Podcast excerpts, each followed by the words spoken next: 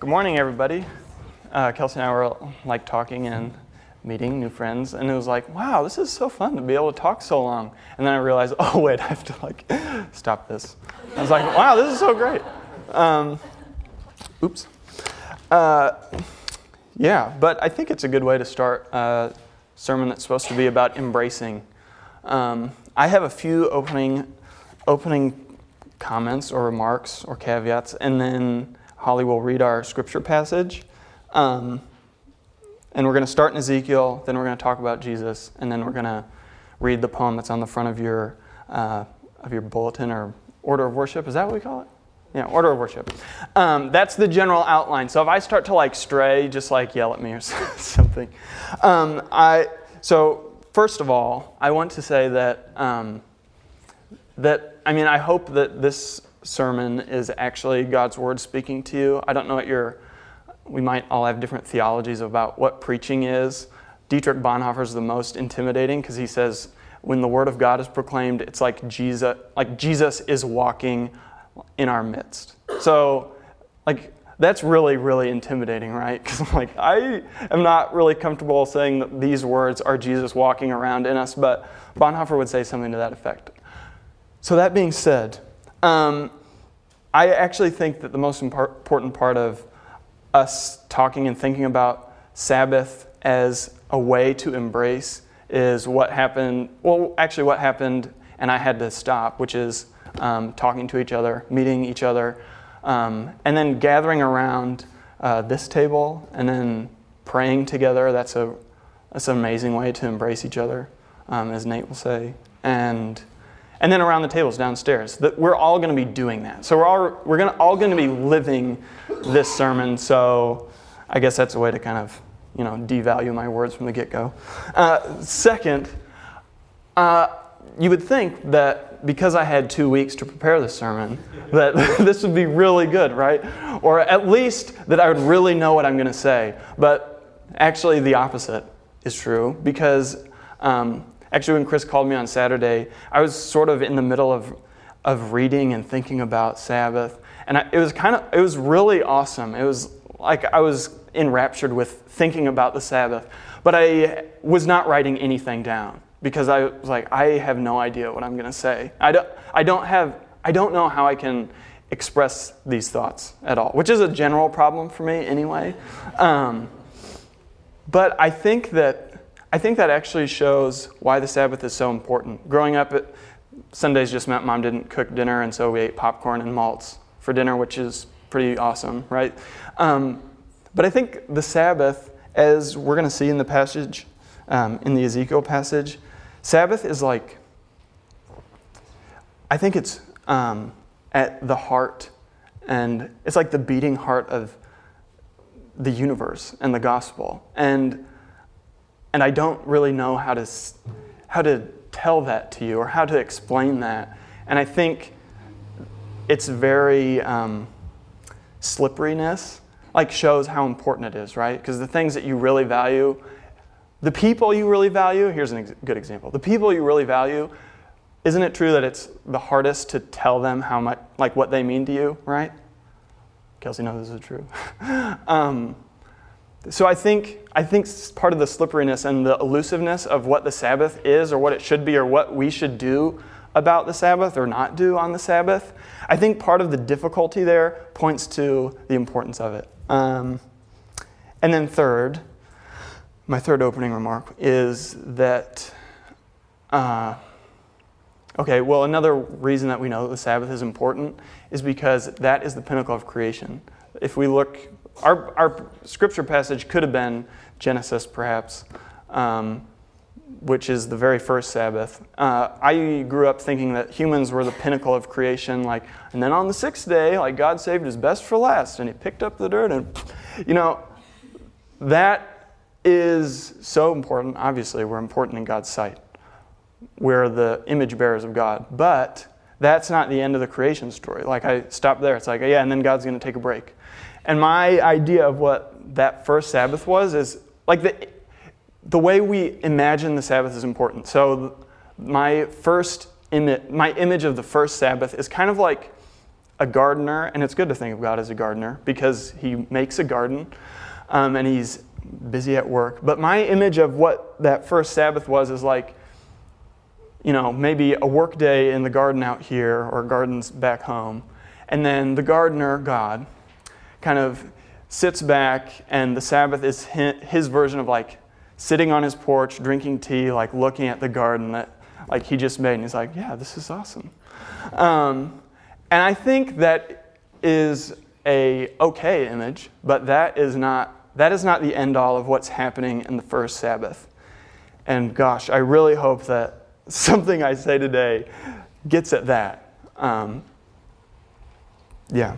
So without further ado, how, Holly, could you come up and read um, our passage from Ezekiel? And if you guys want to follow along too, this is where we're going to start, and we're going to kind of go verse by verse. So if you want to take one of the Bibles from the pews or your Bible and follow along, that's cool. Oh, and it's up here too. Okay, cool. Okay. Therefore, I led them out of Egypt and brought them into the wilderness. I gave them my decrees and made known to them my laws, by which the person who obeys them will live. Also, I gave them my Sabbaths as a sign between us, so they would know that I, the Lord, made them holy. Yet the people of Israel rebelled against me in the wilderness. They did not follow my decrees, but rejected my laws, by which the person who obeys, who obeys them will live. And they utterly desecrated my Sabbaths. So I said I would pour out my wrath on them and destroy them in the wilderness. But for the sake of my name, I did what would keep it from being profaned in the eyes of the nations in whose sight I had brought them out. Also, with uplifted hand, I swore to them in the wilderness that I would not bring them into the land I had given them, a land flowing with milk and honey, the most beautiful of all lands, because they rejected my laws and did not follow my decrees and desecrated my Sabbaths. For their hearts were devoted to their idols, yet I looked on them with pity and did not destroy them or put an end to them in the wilderness. Thanks, Holly. I have never preached on Ezekiel before, and I don't think I've actually ever heard a sermon on Ezekiel before. Um, so why did I pick this? Well, maybe I didn't pick it. But um, I, the way I went about it is I basically didn't know what embracing had to do with the Sabbath at all, and so I had to look through all the references to Sabbath, like in the whole Bible, and figure out, what is the Sabbath? And if I can figure out what that is, maybe I'll know what embracing has to do with it. So this is actually the only time that I came across in the Bible, uh, the Old Testament in particular, where um, the Sabbath is is uh, is explicitly stated as basically the pinnacle and the summation and maybe the heart of all of God's commandments. Um, and we'll talk about why that's important in a second. But I think, first of all, let's kind of go verse, we're going to go verse by verse and kind of unpack it hopefully a little bit, and then we'll go from there. Um, so, first off, uh, if you have your Bibles open, in verse ten of Ezekiel, Ezekiel chapter twenty, God says, "Therefore I made them go out of the land of Egypt and brought them into the wilderness." Um, and for our whole passage, Ezekiel is basically recounting the history of Israel. And we, yeah, so like step one, get delivered from Egypt into not the promised land, but the wilderness. Okay? All right, verse eleven. "And I gave them my statutes and showed them my judgments, which if a person does, they shall live by." So out of Egypt into the wilderness. And then God gives them what they need to live. That's what it says. "I gave them my statutes and showed them my judgments, which if a person does, they shall live by them." So, okay, in the wilderness, God gives God's people what they need to live and flourish. And then verse twelve, and this is the reason that this is the passage that we're looking at today.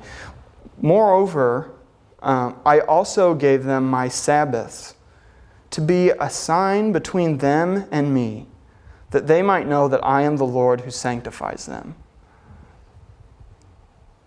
When I first read that, I was like, oh, I got to use this, because, uh, because I don't know, this was the first thing that showed me, like, how is, why is the Sabbath so important? At least to Ezekiel, he's, he he spins it, or he writes it, and he sees it so that the Sabbath is not something just in addition. That first word in my Bible says, moreover, I gave them my Sabbaths. I think it's like, and then on top of all that, to sum it up, I gave them my Sabbath, which is a sign, a sign that they would know that I'm the one that sanctifies them. And we've talked about that. If you've been at the, I think most of, most of us probably were here for the first two sermons we had about the Sabbath, about resting and ceasing.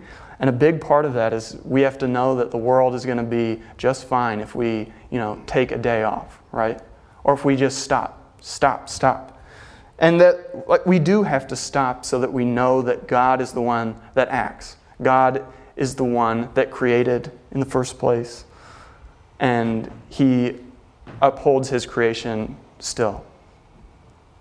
Like permission to take a day off. Not not just permission, but a command that you must stop. You must stop so that you know that, this is God talking, so that you know that I'm the one, that I'm the one that does this sanctifying. I'm the one that actually makes you holy. Not only that, but I'm the one that made you in the first place and everything else that you did. So there's that. Verse thirteen. Yet the house of Israel rebelled against me in the wilderness. They did not walk in my statutes. They, they despised my judgments, which if a person does, they shall live by. And they greatly defiled my st- Sabbaths. Then I said I would pour out my fury on them in the wilderness and consume them. So God's people have always been bad at keeping the Sabbath. That's maybe the moral of this verse. And if we read the New Testament, we know that that God's people, even when they like buckle down and try super, super hard to observe the Sabbath and keep it holy, right? Like, there are so many verses in the New Testament of Jesus again and again butting heads with the Pharisees and the Sadducees and God's people, period, and te- like telling them that they still don't get the Sabbath. Like, you've made hundreds, literally hundreds of laws to try to keep the Sabbath holy, and you're still not doing it right. I mean, that in itself like shows how slippery this Sabbath, this ceasing is. And then And then we get the gospel here in verse fourteen. But I acted for my name's sake, that it should be that it should not be profaned before the Gentiles, in whose sight I had brought them out. I acted for my name's sake. God gave his people, God delivered his people.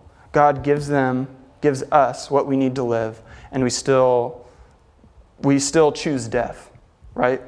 So when Israel's brought out of Egypt, they're in the wilderness. They're, everything's great, and then after a while they start to, like, the promised land starts to feel really far away, and they're like, you know what, I really wish we could go back to Egypt.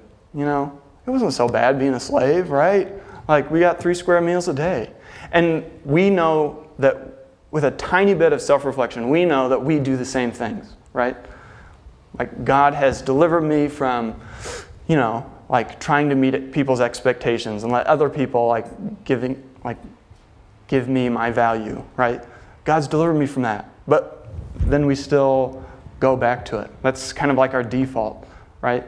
That's what it's like to be in the wilderness. And I think that we as God's people, we're still in the wilderness.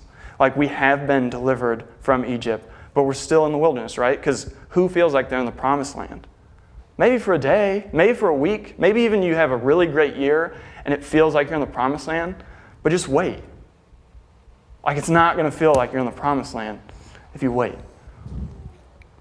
And so what God's people have done since the beginning is they kind of, they look back. They choose, we choose death instead of life. But verse fourteen says, I acted for my name's sake. God acted for God's name's sake. Not because we were honorable, not because because God made us. God put his image on us, and he said that is worth saving. Um, so with that, I want to kind of move us from, from Ezekiel and look forward, which Ezekiel is pointing our eyes forward to Jesus, whether or not Ezekiel knew this when he was writing this down or not. Um, I guess verse seventeen sort of restates what verse fourteen says. He said, it says, "Nevertheless, my eyes spared my people from destruction. I did not make an end to them in the wilderness." And, okay, so I want you to take that with you. I did not make an end of them in the wilderness. God will not make an end of you in this wilderness right now, okay? Why do we think that? Why do we know that? Well, when I was looking at all the references of Sabbath in the New Testament, there was only one time, like one part of the New Testament, or one part of the Gospels, that Sabbath is used in all four accounts of the Gospels. Um, and that happens to be a very, very short reference. I'll read to you uh, this reference in Luke. "And they rested on the Sabbath according to the commandment." This is right after Jesus is killed on Good Friday, and he's put in the tomb, um, killed by his own people, put in the tomb, and everyone's afraid. Well, his disciples are afraid. The Roman authorities are probably relieved. The Jewish leaders are maybe relieved, maybe just happy to be able to be the ones teaching on the Sabbath again instead of Jesus, who's always stirring things up. "And they rested on the Sabbath according to the commandment." So while Mary is still crying, while the disciples are hiding because they're afraid that they're going to be next to be killed, and while everyone else kind of goes about their stillness in the Sabbath, Jesus is Jesus is killed and dead, but there's something stirring in in the heart of the universe. Like, Jesus' ceasing is the reason for our living. And this is that this is that mystery that I still don't have the words to express to you. But there's something there's something so beautiful in our faith that, and it's a paradox, right? This everything, the creator of the world, Jesus is the one that speaks the world into being. His hands form the world, like literally formed the world. And those hands are nailed to the cross, and Jesus is killed. Ceasing, nothingness. And while everyone else takes a break on this Sabbath, this Sabbath of Sabbaths, in the stillness, God is still at work. And the fabric of creation is, is rewoven and shown to be, I don't know. I, I can't. I can't express it to you. I can't express it to you. But um, there is there is a way to get at this. Um, there is a way to get at this mystery. Hmm. Let me see what I've written down here. Yeah. There's a there's a stirring in the depths of the universe. That's all I wrote down. Um, and then we know we because we've all gone on, right, and read. read the next part of the Gospels. Everyone rests on the Sabbath, and then the first day of the week, you know, which would have been Sunday for them today, uh, his disciples go and they realize that Jesus has, you know, they thought he was in his grave all Sabbath long, but lo and behold, the stone has been rolled away, and Jesus is no longer there. And they're terrified and so excited and really, really confused, profoundly confused, which makes me feel not so bad, you know. Um, but Okay, so um, this is where I'd actually like to transition to that poem uh, that's on the front of your orders of worship that I've written down. Um, it's by Gregory Orr.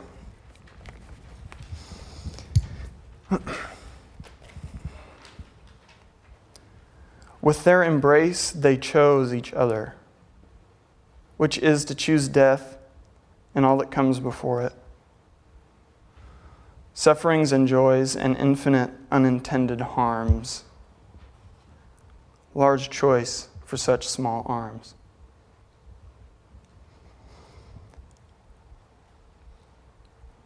I think that, uh, well, this comes from a collection of poetry from Gregory Orr uh, about Adam and Eve, and I think this is sort of his ode to what he would call maybe the first embrace um, between Adam and Eve.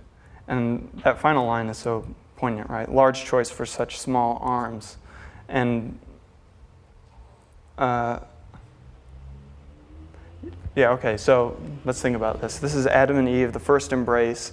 You know, they embrace each other before they know that they're going to be kicked out of this garden, that they're going to be the the cause of each other's downfall, kind of. And they're they're going to experience all the pains of the world for the very first time.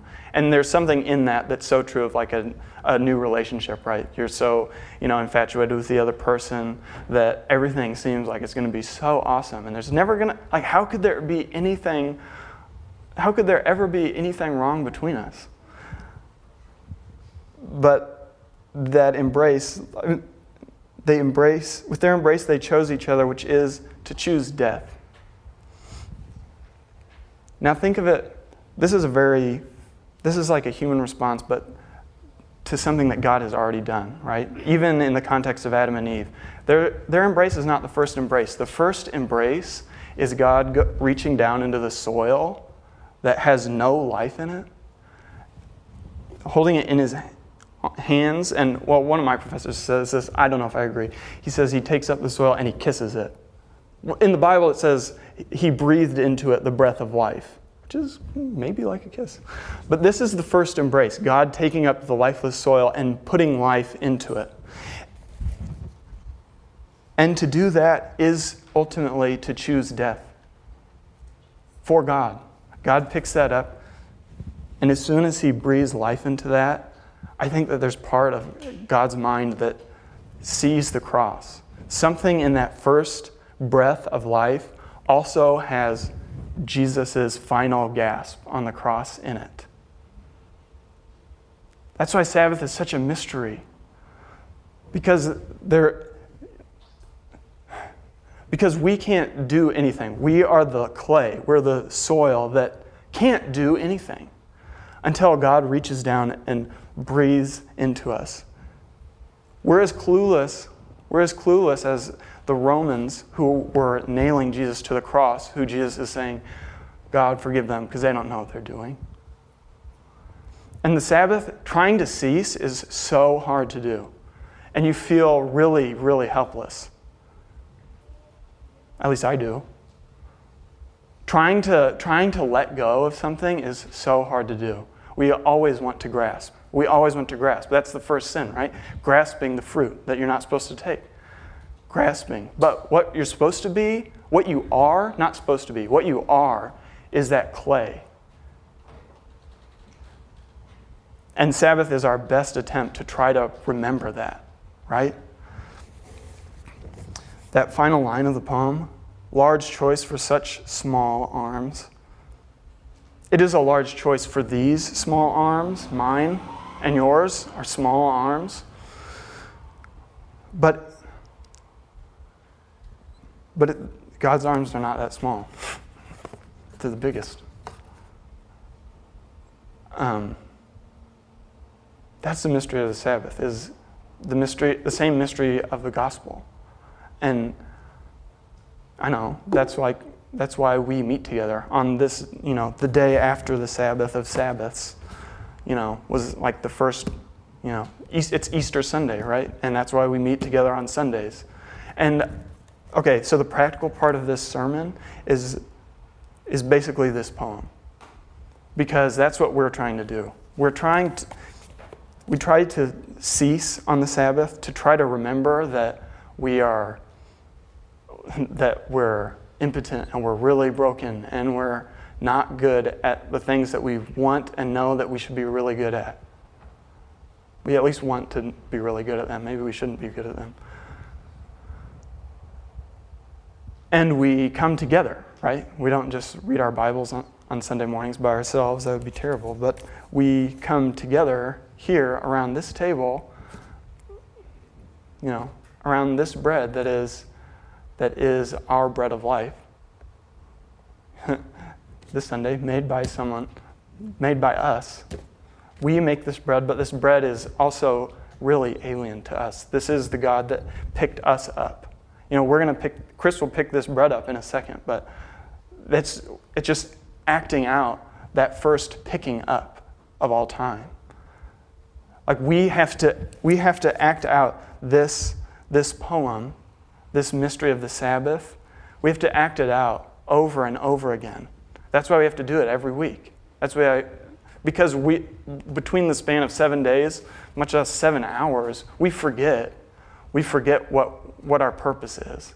So we because we are, whether we like it or not, whether we are up to it or not, and most of the time I don't feel up to it, but we are the arms of Jesus. And he told us to embrace each other. And so we do. We try.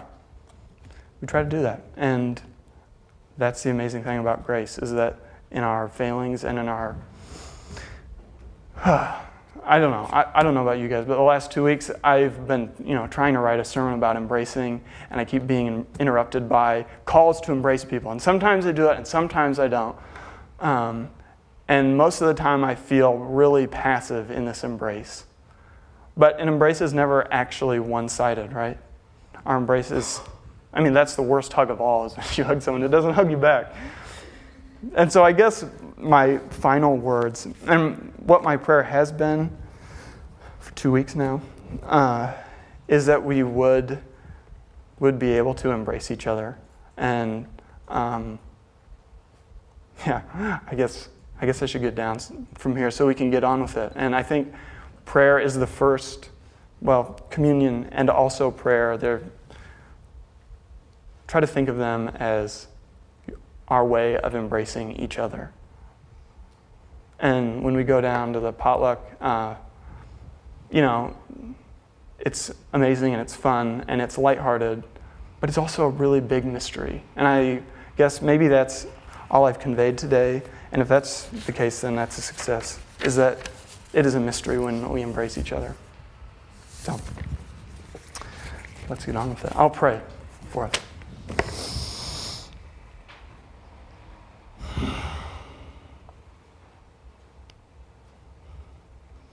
God, thank you. Thank you for picking me up. Thank you for picking all of us up. Our great, great, great, great, great, great grandfather Adam up. And you're just a pile of dirt when we feel like we're piles of dirt. You pick us up. You pick us up. You kiss us.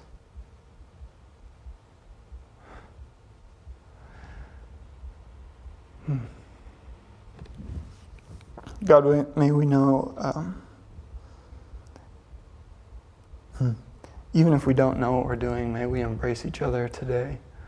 Uh, because you know, like we do, that there's a lot of us here today, a lot of us in the Oak Church family and in Lakewood that that really need to be embraced, um, who maybe haven't felt embraced for a long time.